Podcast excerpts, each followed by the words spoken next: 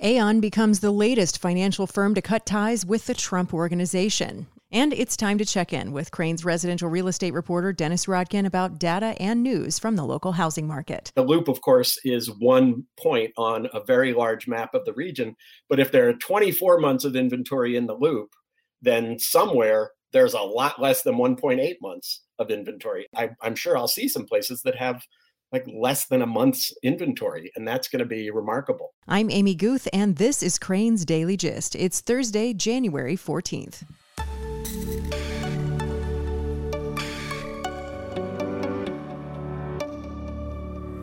In these uncertain times, it's important to have people you trust by your side. When 11,000 local business owners needed a Paycheck Protection Program loan, they turned to their Wintrust banker to secure funding because that's a relationship they can count on. Businesses are navigating some of the biggest challenges they will ever face.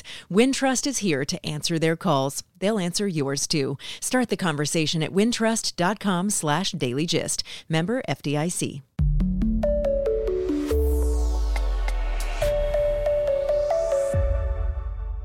Hi there, and welcome to Crain's Daily Gist Live, brought to you by Wintrust. Back here with Crain's residential real estate reporter, Dennis Rodkin. Hello, Happy New Year. It's been a minute. Amy, how are you? It has been a while, hasn't it? I'm glad we're back together. I know. Glad to be back in the groove of things in the new year. Well, we've got a whole lot of stuff to talk about, so we better get going. Let's start with the story that you wrote recently about how the hot housing market is leading the economic recovery. I think that's news that a lot of people want to hear. Tell me about it. It is. And actually, I heard that news with a lot of people. I was at, I went to two real estate forecasting events last week. Chicago Association of Realtors has one. And then the next day, uh, the Main Street Organization of Realtors, which is the suburban group, has one. Um, between them, that's about 34,000 members. And there were two economists who spoke. Uh, Danielle Hale from Realtor.com spoke at the Chicago event, and Ted Jones, uh, who's a uh, the chief economist for a title company in Texas, but formerly with Texas A&M, was the economist who spoke to the Suburban Group. Both of them talked about how um, housing has been so robust. Of course, you and I have been talking about the housing market specifically in Chicago, in the Chicago area, but we have sort of gotten into how this is sort of a national phenomenon. These two were talking about it, and, and they were saying uh, what Ted Jones from Texas said is without housing, we wouldn't have the recovery we have today, even though, of course, our economy is far from fully recovered. It's better than it would be if housing weren't doing so well. And a lot of people thought that uh, at, at, the beginning, as we were discussing uh, not a year ago now, but about 10 months ago in March, April, you and I were talking about how people thought, you know, a crash was going to come in housing as well. While a crash did come, for various reasons in restaurants and hospitality and tourism and many other industries, housing has remained uh, or actually became very hot. Uh, that's in part because of uh, the need to trade up, right? If it, I, I, should say, it's been very hot among those people who have remained employed. Um, of course, there are millions of people who are either out of work or took massive income losses and for them just holding on to the housing they have is has been the project of the year. But for those uh, who have remained employed and whose in- incomes weren't impacted there's been a lot of trading up to a home that is more suited to what i need in covid. We both need offices. Our kids need a place to to um, school at home. But more important both of them talked about is this incredible drop in interest rates. I could dream of moving to a bigger space because of COVID, but I could only make it happen because interest rates have gone so low. Yeah, kind of related to that, you've also recently written about uh, the inventory, about how the the pickings are kind of slim right now, uh, perhaps the most it has been in about 13 years. Yeah, yeah. Um, so we started the year with 1.8 months of inventory in the Chicago market. That means there were enough homes on the market to fuel 1.8 months of sales at the current pace. Healthy, usually you think of four to six months inventory as healthy. And one thing I said in the story that I want to say here as well is um, uh, while the end of while winter is usually a downtime and inventory is at its lowest, that 1.8 is uh, very low compared to what we've had uh, in the previous seven ends of years we were over three months or four months inventory. So this 1.8 is not only the lowest in 13 years, but the lowest during a low time. Um, and what that means, that's partly because so many people have been buying, of course, or that's primarily because so many people have been buying. But what it means is as we go into 2021, um, we may see prices start to rise even more unless more homes come on the market. And one of the things these uh, economists were talking about is more homes may come on the market. The inventory problem may start to solve because um, we're going to have more certainty. The vaccine, we believe, will start to make people more comfortable with what's going to happen in the near future for this country. A change of presidential administrations may make people feel that there's more stability. Um, and so a, a, feeling of, of certitude may make people who either didn't list the house because they didn't want sick people, they didn't want the possibility of sick people coming through the house, or didn't list the house because they didn't know where they were going to go. Am I going to move to, from Chicago to some city where I can work remotely in Michigan or Indiana? Am I just going to go ahead and go all the way to California, Florida, whatever it is? Um, or am I just going to move within the town or neighborhood I'm in? I didn't really know yet what the impact was going to be on my life. Now that things look a little more certain, maybe I'll get my home on the market. So that will that may uh, sort of ease up some of this inventory issue. And interest rates, we ought to mention, uh, though they've gone up again this week, they're so low. These are some numbers that I got from uh, uh Danielle Hale's presentation. A year ago, December 2019, median asking price in the Chicago area was $299,000.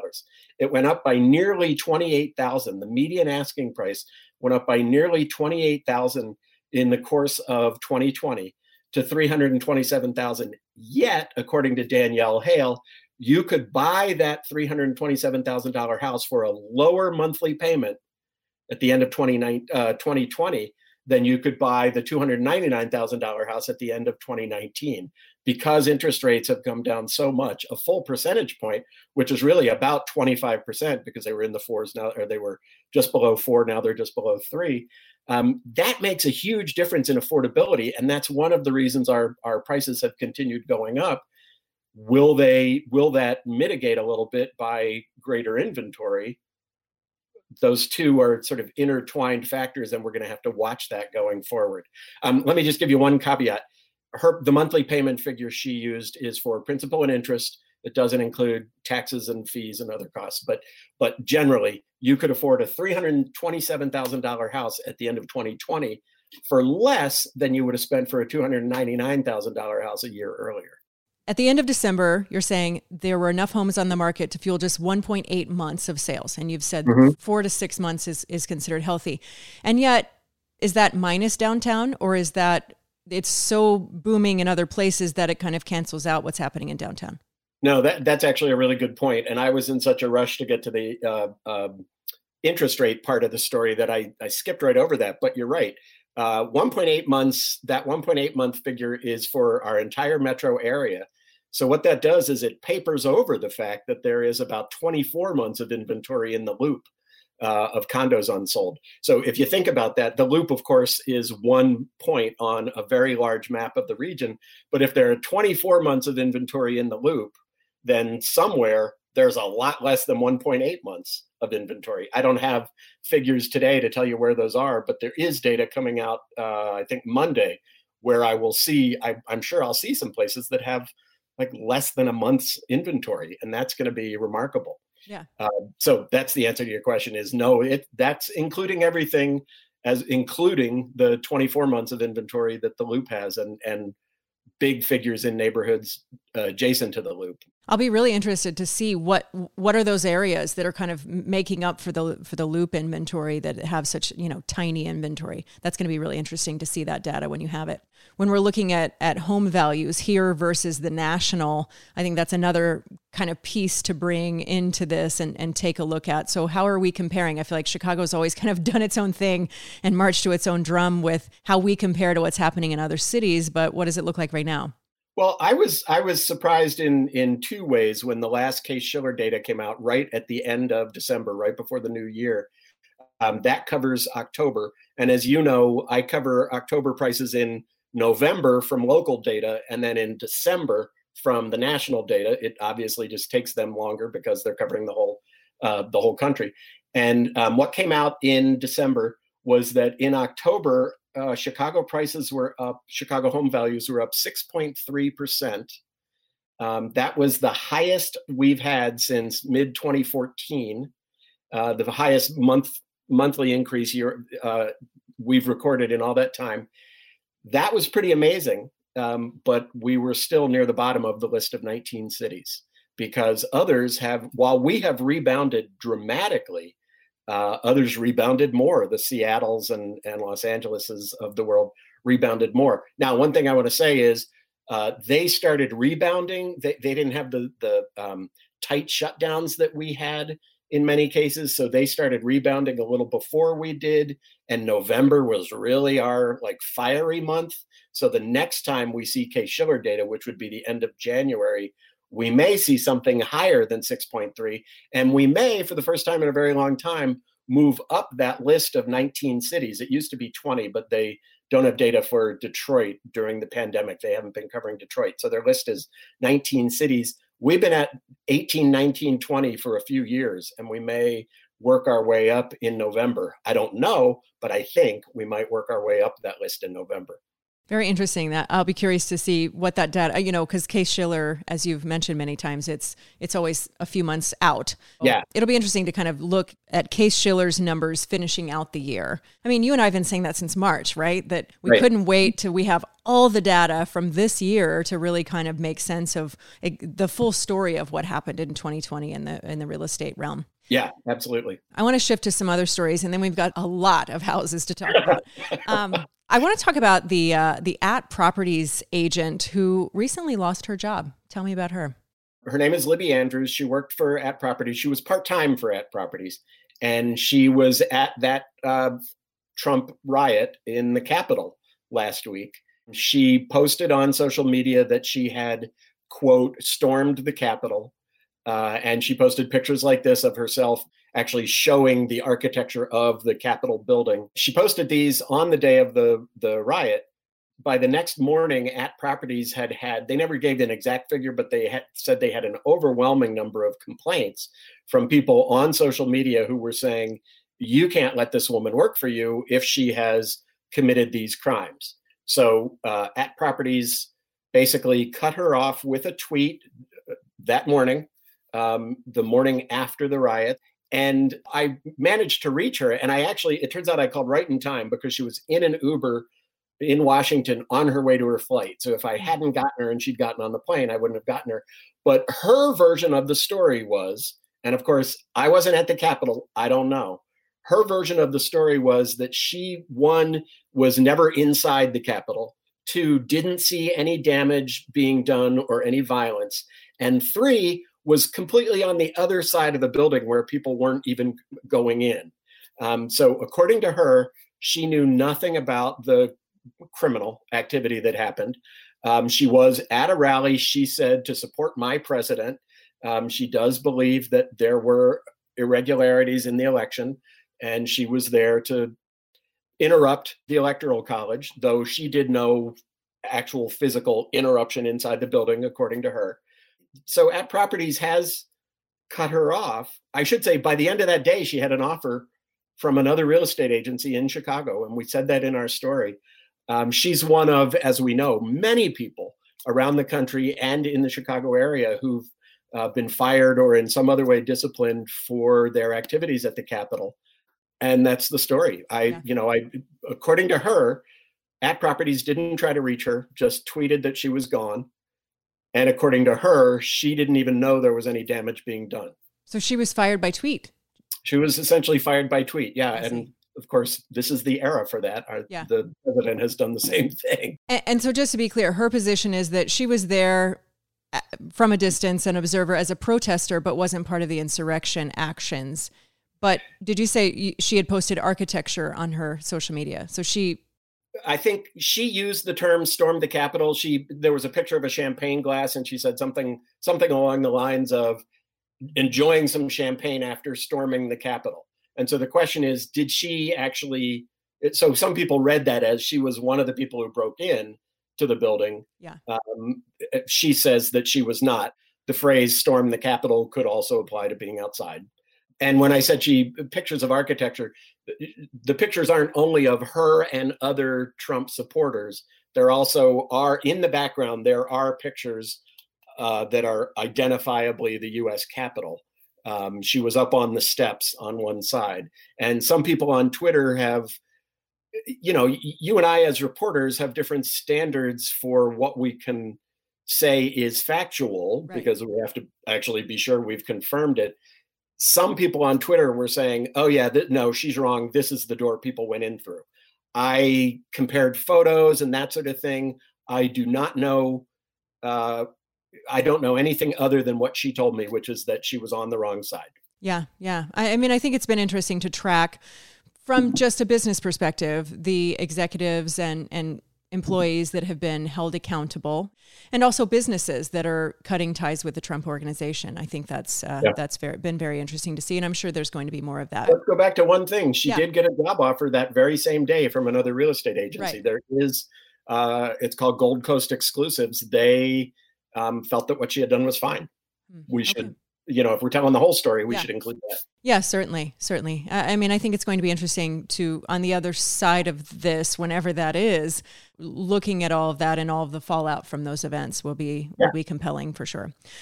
All right, let's shift gears and talk about some houses. There's a bunch of them. In fact, this is like a pared down list, Dennis. There's several that is not even we, we won't even get to today because there's so many that are fans say that I want to talk about. Okay. Well, uh, like I said, people keep buying and selling houses. This I, is so this is it. We cover the data and then here are some many, many individual examples. Okay. Well, let's start with the the Lincoln Park mansion that is becoming a pair of condos that at some point was in the hands of a Titanic survivor. Yeah, it was actually built for, in a technical sense, it was built for one Titanic survivor, but really for four a mother and her three children. Uh, Emily Ryerson was, she married into the Ryerson Steel family. She and her husband and three of their children um, went to Europe in 1912 in, uh, on a European tour. Their oldest son was back here in the United States. He dies in a car accident. They all look for the fastest way back to this country, and it's the Titanic. And so they board the Titanic the father dies in the in the sinking of the Titanic. The mother and three kids survive. They come back to Chicago, and five years later, she completes this mansion um, overlooking Lincoln Park, overlooking the park Lincoln Park on the street Lakeview. Um, and it's it's a, it was a beautiful mansion. It's a really interesting sort of a construction that has some architectural history extending up Lakeview uh, behind this and attached to this are several very beautiful Georgian style townhouses. These were designed by David Adler and Henry Dangler to be sort of an arts community. If you can look at a hmm. house this size and think this was going to be an arts community, but the, the townhouses were not quite as mammoth as this. Um, so they built it in 1917. She's done with it in the 1930s. From the 1970s through 2000, from 1977 through 2015, it was Thresholds, which is a recovery, an addiction and recovery program uh, it was not, I should say, it was not residential from the time she sold it on. It was something else. Then it was Thresholds. Developer bought it a couple of years ago with the plan uh, or the multiple plans. Told me at the time we're either gonna we're gonna rehab it and we're either gonna resell it as one big house, and you can see just how big that would be, or as three condos. Well, instead, it's now two condos and one on the two upper floors is on the market for uh, just came on the market for a little over 5.6 million. The other isn't done yet and will be on the market for 7.6 or about there uh, when it comes on later this spring. And let me ask you, looking at this picture, and for those of you who are listening later, head to chicagobusiness.com and you can check this out for yourself. But looking at this picture, it's kind of an interesting shape. I feel like when we see houses of that age, they tend to be a little more symmetrical. And you have this yeah. kind of wing coming off the front of it. Is that an addition or is that part of the original? Uh, I think it's part of the original. I'm not sure, but it's it's an unusual lot. Um, it's an unusual site, I should say, because again, it goes up Lakeview and then oh, I'm forgetting, is this Wrightwood? This is Wrightwood. Right where it comes off the park, it's diagonal, mm-hmm. but then it turns and goes east west. So there was just this little bit of a jog. Um, and so this ends up, I mean, this looks more like a house in the country yeah. because of that big L shape. So what she gets is this incredible, um, very stately Wrightwood frontage, but uh, on what would be the right side of the photo, but the east side of the house she's looking directly into Lincoln Park. Yeah, it's a it is. You can tell it's kind of a, an angled sort of lot, but she seems to have used the space wisely. I mean, if that's an addition, it's like a ballroom, right? It's huge, right? Uh, yeah, a- the second floor, the first floor of that that L is a garage now. I don't know what it was originally. The second floor is sort of a ballroom. That would be part of that second condo that isn't on the market yet.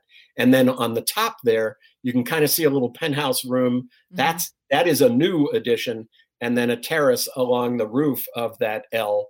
Um, and all of that is part of this condo that has just come on the market. Interesting. I was guessing ballroom. I'm glad that yeah. I'm right. I'm getting good at this, Dennis. You've shown me so many fancy houses. I can just guess era, by looking. Yeah, you and I need to time travel back to that era, and we'll visit all these grand ballrooms. I'm in. Let count me in for that for sure.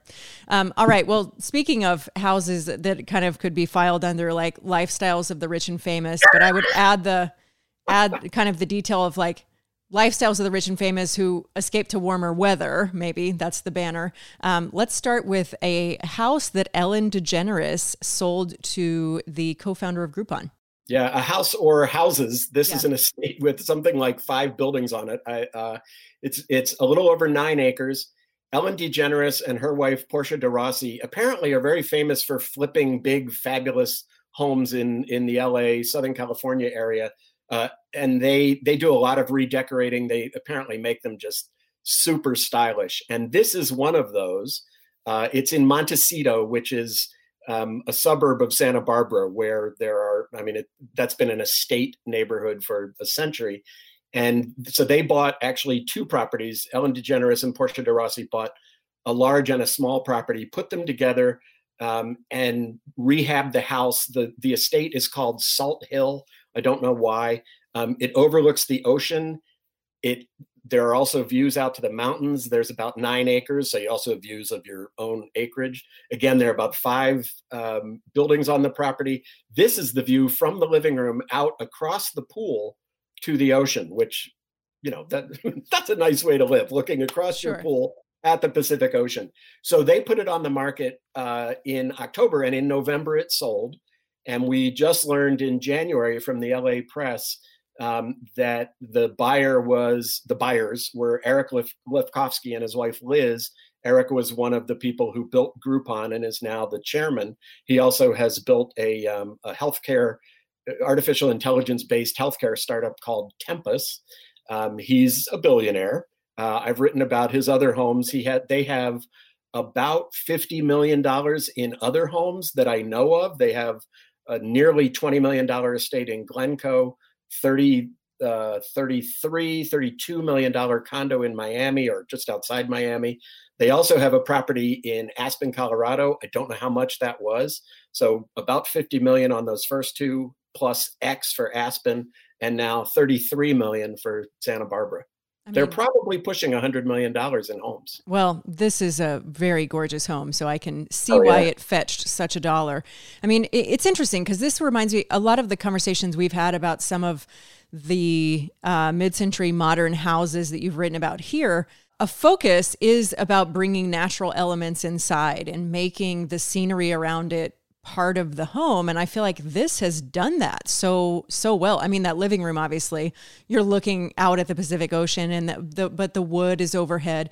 But even here this this um, image of the bathroom you can see kind of this natural rock in there what that's what it looks like anyway but with the mountains in the background. So you really feel like you're kind of in that natural uh, you know looking at all the natural elements around you well, which of course works better in California, where you have where you can go outside all year, sure. than it does here, where you can go outside for about a month and a half.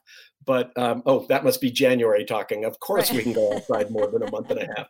Um, but also, I don't know the exact age of the original house on this property, but yeah, it does have that sort of open indoor yeah. outdoor sort of feeling of of that era. So I'm, I'm guessing, as you are, that it's from uh, the middle of the 20th century. Don't sure. know for sure. Yeah, it's really beautiful. I mean, look at that tub. Imagine sitting in that yeah. tub and looking out over the mountains. Okay, I can think of worse ways to live for sure. I don't know if you've been to Montecito or Santa Barbara. I was a couple of times when I was young, and um, uh, yeah, the mountains and the ocean around there. It's a it's a really fabulous setting. You can imagine. So again, so this couple, the Lefkofskys, they have a lakefront estate in Glencoe, and that's wonderful. But it's January, it's gray. You get on your plane and you go to this, and it's green and beautiful. It's got to feel very different. Look, and if you're a billionaire, you can just have summer all the time. You just kind of keep shifting around, and it's fine hey, that's that's what you do. Um, okay, let's talk about another house, and that is a uh, Gold Coast home that is on the market for almost 19 million, and that's um, well, you tell me about this house and who's behind it. Well, yeah. So the sellers of this, this is uh, the sellers of this 19 million dollar house on the Gold Coast have already found their new address. Is what the the current story is. We wrote about the house on the Gold Coast a couple of months ago when they listed it, and it turned out that right after that, though, we're just finding out from uh, colleagues in Palm Beach that this couple, Gretchen and Jay Jordan, spent 12.7 million on a house in Palm Beach. Uh, so they're asking a little bit more, or they paid a little bit more for this with a pool and palm trees and and that open air. You can all those windows there sort of are doors that slide open, so you have that indoor outdoor thing we were talking about. They paid 12.7 million for this in November, shortly after listing their house for 18.75 million uh, on Dearborn on Burton Place in the Gold Coast. They have other homes as well. I believe they have a home in New York. They're uh, he's uh, in private equity and his company is based in New York, but they do have this mansion in Chicago that I think you and I talked about on the podcast. It's pretty remarkable. It was a uh, an old historical building that they completely redid, and you can hardly tell that that it's not brand new. Um, so not yet having sold on the Gold Coast, mm-hmm. this is what they got on Palm Beach. It's it's a it's a pretty spectacular place for 12.7 million. Yeah, and again, if you if you have the means to avoid winter, that's not a bad place to do it with the palm trees overlooking the pool and you know walls that open up to it. Not yeah. too shabby. Palm Beach, of course, is where Mar-a-Lago is, yeah. and Mar-a-Lago means from the ocean to the lake. Donald Trump's property actually spans it, it looks like in city blocks, it would be about six blocks from ocean to lake. This house doesn't span the two, but is essentially midway. So, you know, get up this morning and I want to go look at the ocean, and get up the next morning and I want to go look at the inland uh, waterway. It's a it's a pretty s- special setting. Yeah, and and I feel like uh, so much uh, Florida real estate is about proximity to water. You either yeah. want to be on the beach or on that intercoastal waterway or how quickly can you get there? I feel like that's the name of the game in florida real estate listings. And so this is the front of the house that we're looking at now? This is the front. This is a mid-century house. I don't remember the year it was built but it was lavishly redone by the people who sold it to the jordans and I feel like, of course, in Florida, real estate's always like a sunset behind it. yeah. Florida and California is always like just rubbing it in, these beautiful sunsets and palm trees. Okay, let's take a look at another house. This is much further away. This is not Florida or California. This is in Australia. That is the Akuna Capital CEO. Tell me about this place. Yeah, well, so it's farther away, but sort of same climate, right? Yeah. We're sort of taking a tour of where people of means are spending their winters and who knows how much longer not just winter. I, it, it's likely that these people are making the people with this house are actually making a shift. They are andrew killian and his wife sandia. As you said he's the head of a capital firm. They bought this for $23 million in uh, november they in 2018 they paid 11.9 million for a, a, really spectacular house on burling in lincoln park. And what i determined when we learned about this purchase in australia is that their home in lincoln park is not on the market. That doesn't mean of course that it won't be on the market any day now or any week now. Um, nobody would comment to me. Uh, but the Australian press was reporting this uh, this purchase of the one that's on the screen, the twenty three million dollar purchase, as uh, a homecoming because Andrew Killian and I believe Sandia Killian um, is an Australian native, came to Chicago in 2011 essentially to start a capital firm because of Chicago being the center of, of the trading industries, and now is doing well enough, according to the Australian press, that he's coming home. Now, what we don't know is is that a full time homecoming? Certainly, we'd get some inkling if they list the house on Burling for sale. Uh, but at the moment, all we know is that they have both this and the house on Burling, which I think we're about to see. No, instead, we're going to see that this pool, like I saw this picture and could not believe it. First of all, the pool sort of steps down the terrace. I think you can only swim in that top level, but you've got sort of a waterfall down to a second level, so as if you've got, you know, a two story pool. And you can't tell from this photo, but there were some.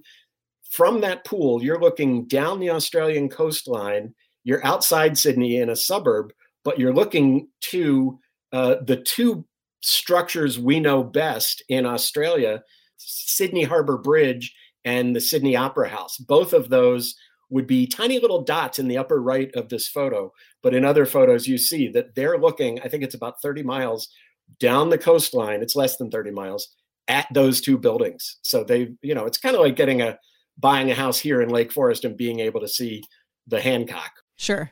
Um, I, am so stuck on the two story pool thing.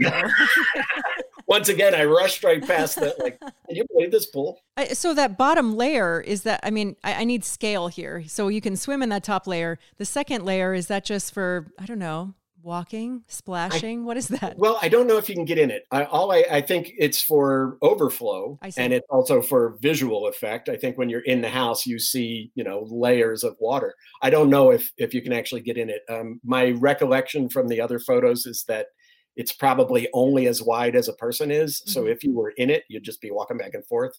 But I but I don't remember for sure. Quite a pool and quite a view while in that pool. Forget that bathtub in California looking at mountains. Let's go to the pool overlooking the Sydney Opera House. These are all, I mean, you can't go wrong with any of these choices, really. Especially on a gray day like today in Chicago. I mean, let's, you know, let's think about the houses in Australia, Santa Barbara, Florida. They're people in those houses are having a different day than you and I are. I mean, this is this segment has warmed my bones and made me long for summer sunshine. But I'll say this, one of my favorite things about Chicago is this, is that it is so cold in the winter and so gray that as soon as it is warm, Chicagoans go outside and live like it is our last day on earth. Like there is some serious carpe diem happening all summer long. Heck yeah. Yeah. I mean, I think you know, I love swimming in Lake Michigan. I can only do it like from mid July to the end of August. But um, yeah, oh, absolutely. I think looking at houses like that, like we've just been looking at in the winter, is very different from in the summer. When I, if we were doing this segment then uh, in July, I'd be saying, who cares? I don't know that I would be saying who cares over a pool overlooking the Sydney Opera House, but it certainly like warms your bones in a different way to look at it in the summer to see that people are warming up on our behalves. What is coming up in the week ahead? Uh, well, so you mentioned uh, year end data, which we've seen some of. I'm now in that mode where I've got three segments of year end data. One is how did the whole market do? One is how did everything over a million dollars luxury homes do? And the third is how did everything, how did the top 50 sale prices, which are well over a million dollars, they're generally in the four million and up range.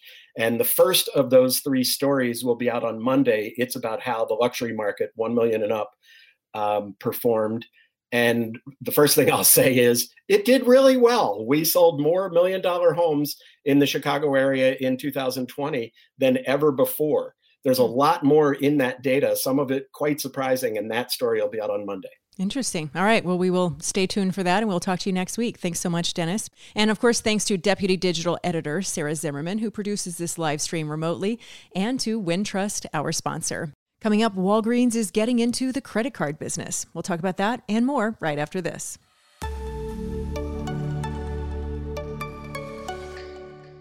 Chicago Comes Back provides resilient leadership insights to help your business move forward from the pandemic. Delivered on Thursdays, this free e newsletter features up to date information and guidance for Chicago's businesses. Sign up at chicagobusiness.com slash Chicago Comes Back. This is the Crain's Daily Gist with Amy Guth. Aon, an insurance brokerage that's previously been questioned about ties to the Trump organization, said it ended their relationship with the business. That, according to an Aon spokesperson. In 2019, Aon got a subpoena from New York's insurance regulator about dealings with the Trump family business. And Aon is just one of the latest financial businesses to cut ties with the president. Earlier this week, Professional Bank said it won't do more deals with the business, and Signature Bank said it would close Trump accounts holding about 5.3 million. Deutsche Bank, to whom Trump owes more than 300 million, is also reportedly ending its relationship with the president on the heels of the insurrection that took place at the Capitol on January 6th. On Wednesday, New York City said it too would end all business with the Trump organization, a move that Eric Trump, the president's son, said the group plans to fight. The PGA of America's board also voted to end an agreement to host next year's championship at a golf course owned by Trump. Boeing has named longtime engineering executive Mike Delaney as its chief aerospace safety officer, adding a new senior management role in the wake of two fatal crashes of the company's 737 MAX jet. With the role, he gains broad control of internal safety measures as well as a spot on Boeing's executive council. That, according to CEO Dave Calhoun in a message to workers. The plane maker announced the move less than a week after agreeing to step up its internal safety oversight as part of a $2.5 billion settlement with the U.S. Justice Department. Delaney will take charge of some of the things put in place during the MAX crisis. That includes a safety organization that former CEO Dennis Muilenburg created to give executives and the board greater visibility into emerging issues as well as any pressure that workers may feel from superiors. Delaney led engineering for Boeing's commercial division from 2010 to 2016, much of the time that the MAX was being developed, and he went on to run the company's plane development unit. Most recently, he spearheaded a Boeing campaign to help travelers feel a sense of safety aboard planes during the COVID 19 pandemic. Ulta Beauty laid off workers at its corporate headquarters and in its field management team this week as it works to reshape itself amid the ongoing pandemic. A spokesperson told Crain's by email that, quote, while incredibly difficult, these decisions were made thoughtfully with a focus on resetting our corporate cost structure to operate more effectively and efficiently in the short term, as well as optimizing our enterprise capabilities to thrive in the long term. She also said that the layoffs impacted roles across all corporate functions of the Bolingbrook based cosmetics chain, saying they also eliminated open roles, reorganized some teams, expanded certain positions, and, quote, introduced a small number of roles in investment areas. Like many retailers, Ulta has struggled during the pandemic. It closed stores for seven to eight weeks during the stay home orders last spring, closed 19 stores permanently in the third quarter, and has eliminated jobs. Though Ulta brought back many of its furloughed workers over the summer, retail capacity limits remain in place place in Illinois. And cosmetics in particular has been a tricky retail category during the pandemic. However, there are some bright spots, including above the mask eye makeup and pampering items like candles and bath products. That, according to executives on Ulta's earnings call last month, at which time they also said that many of the stay home orders drove traffic online. The company also announced in September that it would halt its planned expansion to Canada, incurring costs of 55 million to 65 million as a result, in order to focus instead on building out US and e-commerce operations. You can find more reporting on this story as well as many others at chicagobusiness.com. Walgreens Boots Alliance plans to introduce new credit cards with Synchrony Financial, as well as a separate prepaid debit card. That, according to a statement this week. The new cards will, according to the statement, closely connect with the chain's revamped customer loyalty program called My Walgreens. The program, which has more than 100 million members, already offers customers discounts like 5% back on Walgreens branded items. The credit cards, which are slated to debut in the second half of the year, will offer users other My Walgreens cash rewards, according to the statement.